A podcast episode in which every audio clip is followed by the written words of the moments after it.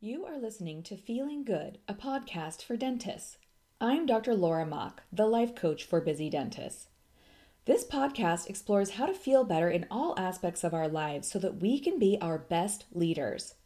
If you have been feeling stressed about being the owner of your practice and you want to change what you are getting at work and in your personal life, you are in the right place. Hello, everyone, and welcome to another episode of my podcast. I'm Dr. Laura Mock, the leadership coach for busy dentists. Today is our 21st episode, if you can believe that.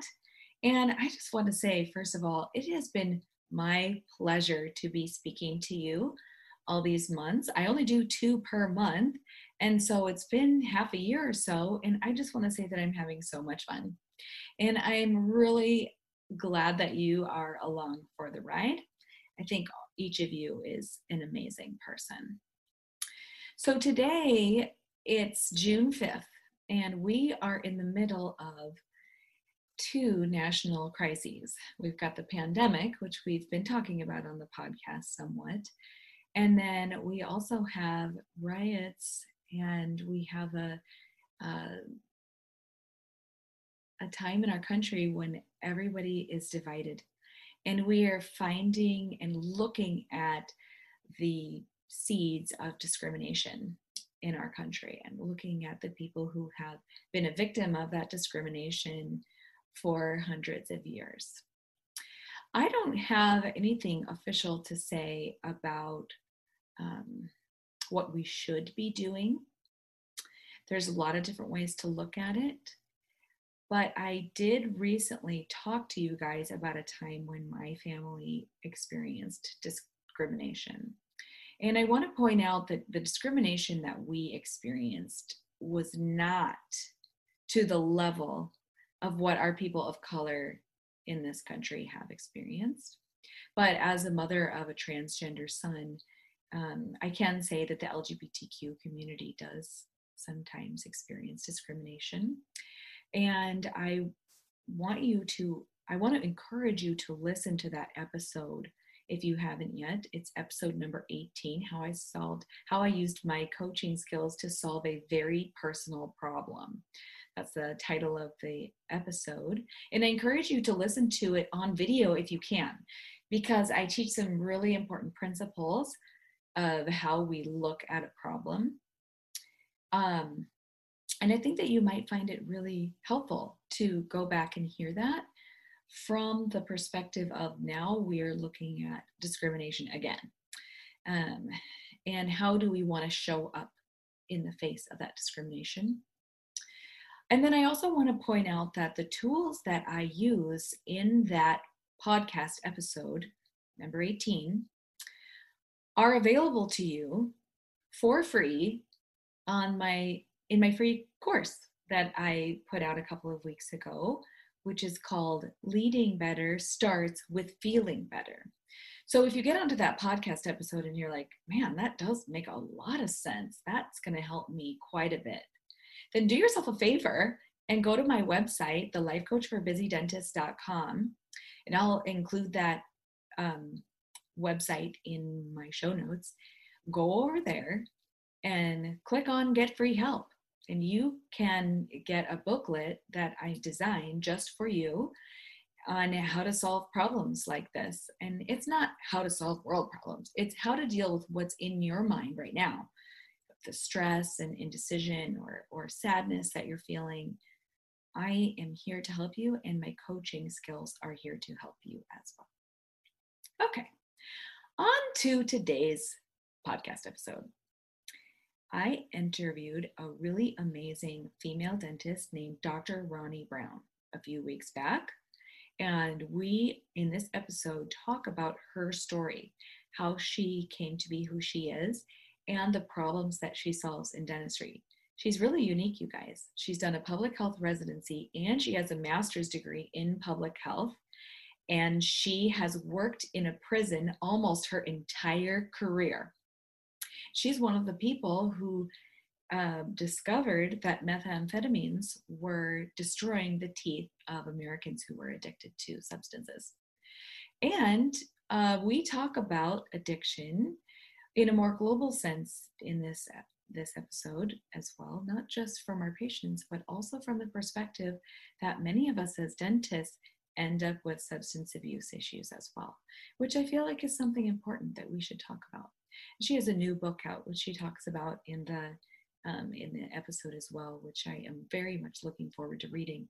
At the time that we um, at the time that we recorded the podcast, the book wasn't even available yet, and it just got released last week. So I'm excited on the timing for this episode, and I hope that you enjoy listening to our conversation. Thanks, everybody. See you on the other side. I would like to welcome to our podcast Dr. Ronnie Brown. Hi, Laura. How are you? I'm great. It's a beautiful day here in Iowa. It's a little windy, but it's pushing 45 degrees now. So it's actually starting to look a little bit more like spring. Oh my gosh. Well, I'm so excited that we finally have a chance to chat and connect. And thank you so much for allowing me to be on your podcast. I know. I just am so glad that Ann Duffy introduced us. Uh, she's just just like a amazing person attractor. You know what I mean? Absolutely. Me too. I just love. Well, so. she's a good connector of people, and she. I think she's a matchmaker. For sure. For yeah. sure. So let's hear a little bit about you, Dr. Brown. Tell me about how you became who you are. Well, I am a practicing dentist and I am a public health dentist by training. I have a master's degree in public health and then I did a residency in dental public health at UC San Francisco but you know working in public health really has been just a love of mine even going back to dental school when i think i was probably feeling at times a little bit of you know a fish out of water because in dental school i think the model of care that you're being taught to be able to do when you get out of dental school is uh, pr- private practice mm-hmm. and school i think i kind of knew that that wasn't exactly going to be the best fit for me. I really loved my experiences going out into the community and working with patients who really had significant challenges, whether they were financial challenges or just low dental literacy, etc. So, finished dental school, and um, you know, I'll, I'll share with you about maybe ten, maybe eight years out of dental school. I realized that what I was doing, which was really, once again, what I was trained to do, was that private practice model. I was doing a lot of associating and um, realized it wasn't my passion. So one day I found an ad in the paper, and this is like 1997. There's no LinkedIn, right? There was Facebook. You found a job through the Sunday paper, and there was an ad for a dentist at the Sonoma County Jail. Oh. And I cut the ad out, but I said to myself, there'd be no way I'd ever work in a jail. That's just not me. But I cut it out. And every time, and I put on my desk, and every time I walked past my desk, I would look at the ad and say, eh, interesting, but not me. And then after a week went by, I said, well, what hurt, hurt to just call? I'll just call the recruiter get some information, satisfy my curiosity, but still not me. So I made the call and I kind of started getting intrigued. And I'd never realized that there were like medical and dental services at a jail. And so she invited me for an interview. So I convinced myself that I'd never take this job, but I knew I wanted to do some things differently in dentistry. I knew that I would need to kind of get myself interview ready. So yeah. I said, it wouldn't hurt to like go for an interview and just have a practice interview, right? And then just kind of see what the inside of the jail looked like. so my prep for the interview was Shawshank Redemption had just come into the theaters. Oh, great. so, and so I um, did my interview prep and I watched the movie. And so I really kind of thought that when I walked into the jail, probably a riot would break out or something crazy would happen. Mm-hmm. all prepared for those type of things. So when I drove up and walked into the building. It was very quiet. And I was escorted to where the interview was, and I wasn't seeing, you know, cages and people banging and cat calling. It was just kind of like a country club. you know, I was like, I was like, where are the cat calls? And um, and I interviewed, and it was really providing emergency dental services to the inmates who were detained at the facility, about a thousand. And there's just one dentist, and it, would be me. And it was going to be providing emergency services, things that I really enjoy doing. I enjoy oral surgery. I enjoy managing pain. I enjoy making very quick decisions. So after I was formally interviewed, they brought me into the dental clinic and I met my dental assistant. And at some point, I kind of pulled her aside. I kind of whispered so no one could hear me, you know, what is it really like working here? Mm-hmm. Said, this will be the best job you've ever had. Aww. And then I got in my car and I drove home and I started saying, I could do this. I may not need the interview again. And I went from, you know, putting up a lot of barriers about why this wouldn't work to really becoming excited about what, how it could work. And I've been there for 23 years, and it has really been the best job that I've ever had. wow. Yeah. Yeah. That's such a great story. So you kind of were called to it you were looking at the magazine or the newspaper article and you went in and the rest is history. Uh, yeah, I think it's sometimes, you know, saying, learning to say yes, right? Yeah. Always know how, you know, the dots are going to connect, but definitely that was a pivotal yes for my career because so many things have kind of flowed and blossomed and been created from my experience working at the jail. Yeah, and that brings me to the fact that you are actually uh, an expert in meth mouth, right? I am. I had to become a, well, you know, it's, it's funny, Laura, because when I first, um, yeah, I still remember that my very first patient, and that was back in 1997, who's, you know, about 20 years old. He was in a lot of pain. And when he opened his mouth, I um, I think I gasped. I, I, think I gasped out loud, audibly, so he could hear me. I had never seen anything like that before. There was so much decay in his mouth, mm-hmm. were blackened. Yeah, they were broken off at the gum line, and you know this is back in 1997. So I was a relatively new dentist, maybe five to seven years out of dental school, but I was kind of applying what I had been trained what paradigm I knew to explain what I was seeing. So I was like, oh, wow, must be eating a lot of candy, must be drinking a lot of soda. He's not brushing his teeth. And that was how I was assuming mm-hmm. were the causes of this state of decay that I was seeing in his mouth. But then, you know, my next patient came in, same scenario. And I was just like, over a couple of months, I was like, I I know we've all had patients, right? And even when I was in private practice, mm-hmm. right? Patients who eat a lot of candy and drink a lot of soda and sometimes never floss their teeth, but their teeth were not looking like this. Right. So I knew that what I was seeing was not just the results of candy or poor oral hygiene or soda consumption. You know, it was something else. But the problem was is that I think as dentists, we assume or we pretend that we know the answer and we sometimes forget to ask the question, right? Yes. And so one day I just said to a patient, you know, I'm going to be honest with you. I don't even know what this is. I haven't seen this before. Why? What's going on in your mouth? I said, What are you putting in your mouth? Why do you think you have so many cavities? And it was when I just acknowledged that I was stumped. Mm-hmm give me the answer. They were like, Dr. Brown, I used methamphetamine.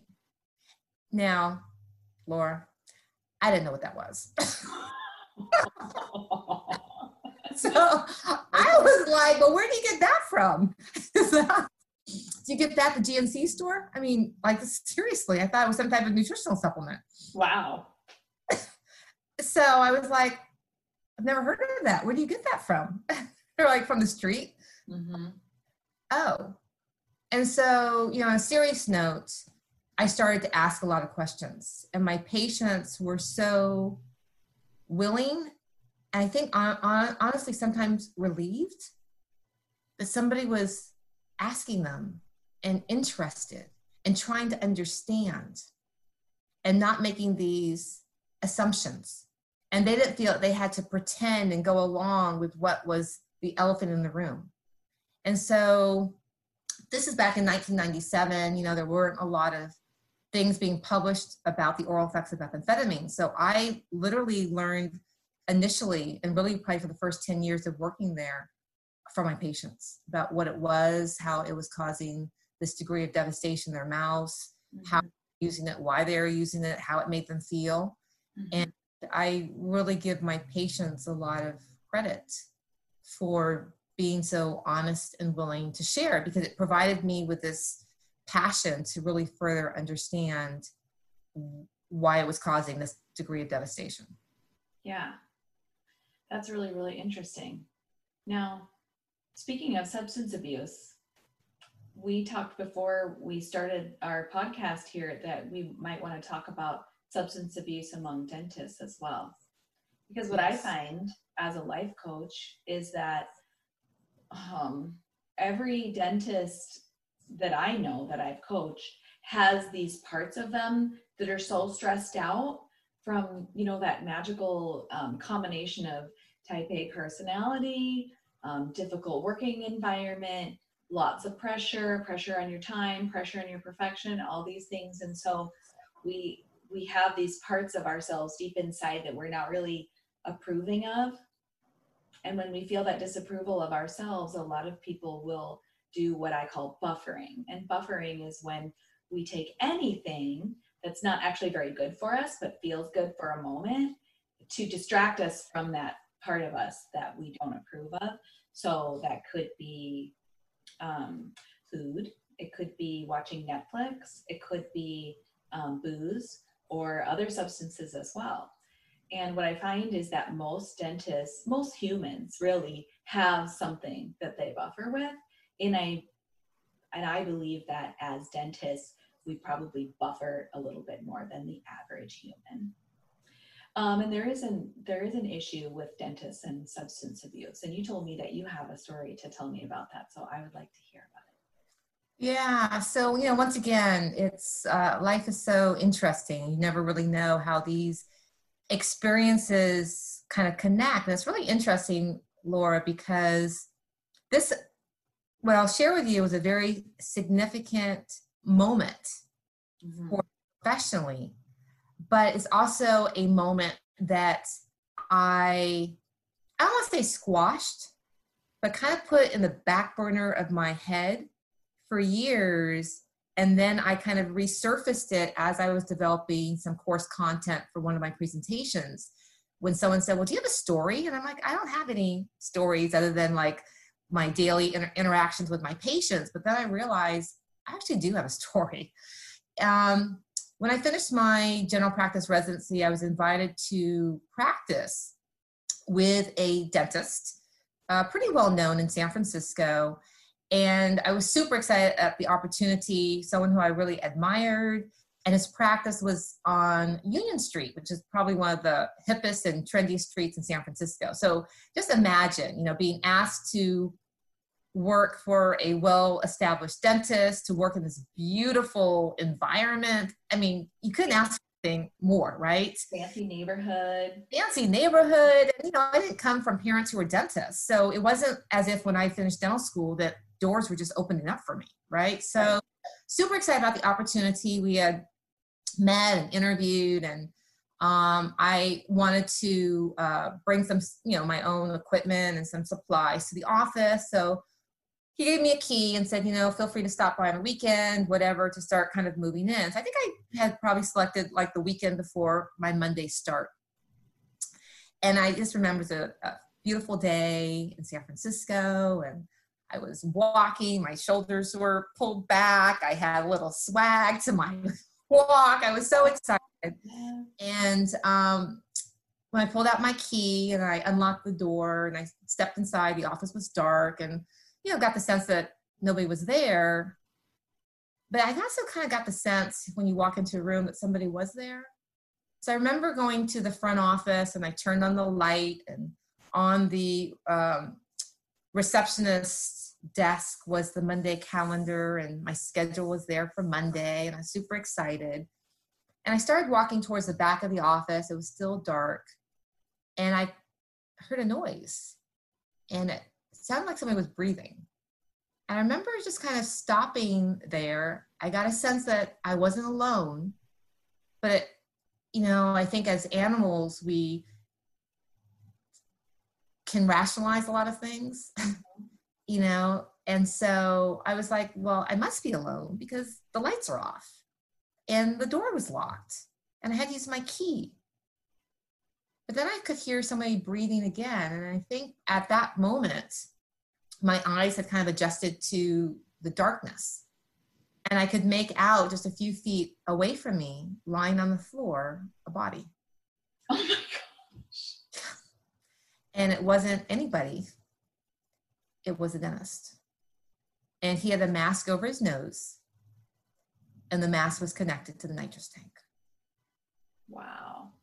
And at that moment, I was like, uh, this is not what I was expecting when I unlocked the door to the office. Mm-hmm. So, you know, I knew in my head I had two choices. One choice was I keep walking towards him and I will not probably work in this practice because then he'll know that I saw him. Or I turn around and I leave and pretend that I didn't see it. And that's what I did. I left. And I made it down the hallway to the elevator. And I picked up, there's a payphone. This is 1990, 1992. Mm-hmm. And I picked up the phone. I was upset. I was, I, called a friend. I was just like, oh, I can't believe it's just what happened, you know? And I called someone who wasn't in the health profession, and they were like, uh, "Ronnie, did you check to see if he was breathing? why?" I'm like, "Oh, I guess I'm supposed to do those things." You know, I, is I had to have someone remind me, kind of, my right? and responsibility to make sure that he's okay. And when I hung up the phone, you know, this I was looking at the elevator doors open. I could like go back into the elevator and just walk back down the street and get back in my car and just kind of like pretend I didn't see all of this. Mm-hmm. But I did go back into the office. And um, at that point, he heard me and um, we kind of made small talk. And I then, you know, did some office work, whatever. And it was just kind of like the elephant in the room. But then I made an appointment to meet with him face to face. And I shared with him kind of what I had seen and my concerns. Um, and I just said, I probably feel I can't work here. Um, because it was going to, I, it was something beyond what I wanted to take on. But I did call the well be well the wellness um, the well-being society for impaired dentists and I made that call. Yeah. And it was a lot that I learned that day, right? I learned that I learned about professional responsibilities, which can be uncomfortable. Mm-hmm. And um, I did have a professional responsibility to make sure he was okay. I had a professional responsibility to make sure that he was not working impaired with patients. Yeah. Um, and I need to make sure patients were safe. Mm-hmm. Um, so I learned a lot of hard stuff that day about That was not what you expected. It certainly wasn't what expected. Um, you know, but the thing about that was that there, you know, there are, you know, every dental association has recognized that as a profession, we are definitely at a high risk for addiction for a variety of reasons, right? This is dentistry's a very stressful profession. It perfectionism and it attracts a personality type that is definitely type A. And so in dentistry, we're always kind of thinking, right, we're not good enough. This is not enough. Uh, that millimeter is the difference between success and failure. So it creates a lot of internal pressure for us. And as you had mentioned, that whole concept of buffering, some of that buffering started well before we started our very first day as dentist, right? Correct. The buffering started as how we addressed stress when we were in undergrad or dental school. You know, we all had classmates who partied on the weekend. Mhm. The party never ended. Yeah. Yeah.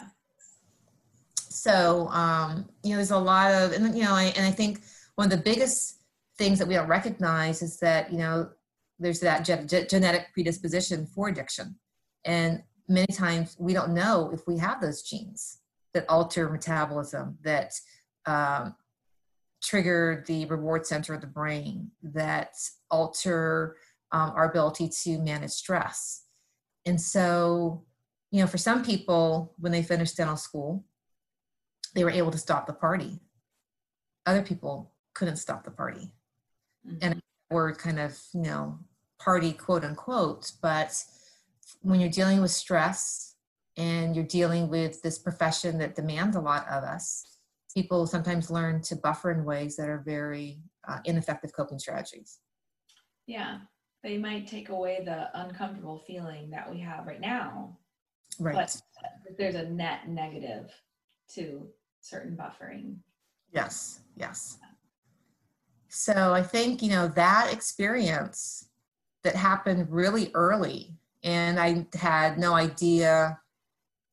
I mean, it was definitely a, definitely a hard day. It was very disappointing. It was a lot to kind of manage and figure out how do I get out of the situation? How do I protect the patients who are in the situation? But I really never knew full circle how that experience coupled with the patients that I encounter daily would then kind of perhaps fuel my passion for really understanding addiction and substance abuse. Yeah, because it was years later that you all of a sudden it came full circle and now you were treating patients who had substance abuse issues. Exactly, exactly. And so I think, you know, um, you know, what I want to do when I'm talking and and doing presentations, I really want the audience to understand that, you know, addiction is something that hap- that can happen to anybody. It's not just the people, the patients that I serve at the jail. It's not something that's just behind the walls of a correctional facility. We all have patients. We all have colleagues that have substance use disorders, and we need to be able to acknowledge that and not say, well, that's not in my practice or that happens to Dr. Smith on the other side of town, but it is in our practice. But we, all of our patients and our colleagues, all have complexities in their lives Mhm. to see what those complexities are. And we need to, you know, in whatever ways, be able to reach out to them and support them because that's a significant challenge. It's a challenge that nobody wants. Nobody wants to be addicted. Right. And I feel like it's important to destigmatize the addiction because when it's when it's stigmatized then it's harder to get help. Absolutely. It be something that we can look at neutrally and say, you know, this person or I have a problem and I need help with it and that's okay. Because if I can't believe that it's okay, then I'm going to keep on hiding it. Yeah, absolutely. And I think, you know, it's about, um, you know, it's about empathy, right? It's about acknowledging that everybody, right? We all have challenges. And all of our challenges, some of our challenges are the same, some of our challenges are very different. But we challenges. And I think when someone has a substance use disorder or they have a mental health challenge, it becomes easily stigmatized. But if we can just um, approach it with a degree of empathy, it may not be my challenge, but clearly I've had challenges in my life. And I can take those experiences to help maybe understand Mhm. the complexity of that challenge for somebody else. Absolutely. That's so wise. We really can't, we can only see what it's like to be in our minds. But if we can, if we can reach out and really think about what it's like to be in someone else's, then it's easier to give that empathy that we need to give. Absolutely. And I think, you know, as when we're dealing with patients who are addicted, if we don't recognize who those patients are, we're not going to be able to treat them appropriately. You Mm-hmm. know, we're going to potentially be doing something that could be very dangerous. We could put our, put them in a life-threatening situation. Yeah. Could be puzzled by why is this treatment plan constantly failing? Why are they representing with recurrent caries around the margins? Uh, why can we never get a hold of this rampant amount of decay? And a lot of times it's because we're not either recognizing what we're treating, which is kind of my scenario when I first started working at the jail, or we're pretending not to notice. But you know, I, I've had you know looking at my patients, you know, implants placed in patients who are heavily addicted to methamphetamine, and the implants never got restored, and we're dealing with implantitis and just like craziness. And the question is, degree of complexity was that really even the appropriate treatment plan? And so we have to re- recognize that, that these challenges do impact our treatment plan. They do impact the success of treatments. We've got to start talking to our patients about the and having sometimes difficult conversations, but they're important conversations. Yeah. Hey, I have a question. Is it hard to get somebody, is it harder to get somebody numb who's using methamphetamine regularly? You know, I it's, it's a great question, Laura. It's a question that I'm often um, asked. I haven't had that problem Mm. of difficult difficulty with anesthesia associated with methamphetamine. I think probably when someone has an opioid use disorder, Mhm. so um, overly sensitized to pain makes it a little bit more challenging. And I don't think the challenge is really the anatomic reality of anesthesia. I think it's the behavioral perception. Yeah. Do you understand what I'm saying? That when someone has an opioid use disorder, they are so um, overly sensitized to feeling anything Mm. can't differentiate between this is pressure and this is pain, or this is touch and this is harmful. And so I find it more challenging, not from the they can't get numb, because many times I'm able to verify that they're not feeling this the prick of the explorer, they're not feeling this touch, but they cannot tolerate even feeling pressure, and pressure and pain are two different sensations. Mhm. Wow. That's really interesting too. So you wrote a book recently. I did. Why did you go to the trouble of that? That's a hard thing. She's just Um, those who are listening and not seeing. She just held up her book. um, why did I go to? Well, I think you know, as we were talking earlier, Laura, I and I was kind of encouraging you. I had many people who kept saying you should write a book, or that's really kind of like the next step for your career as a speaker. And you know, that was really daunting. I don't writing scares me. You know, it's, I'm the type of person that will write a sentence and I'll stop, Mm-hmm.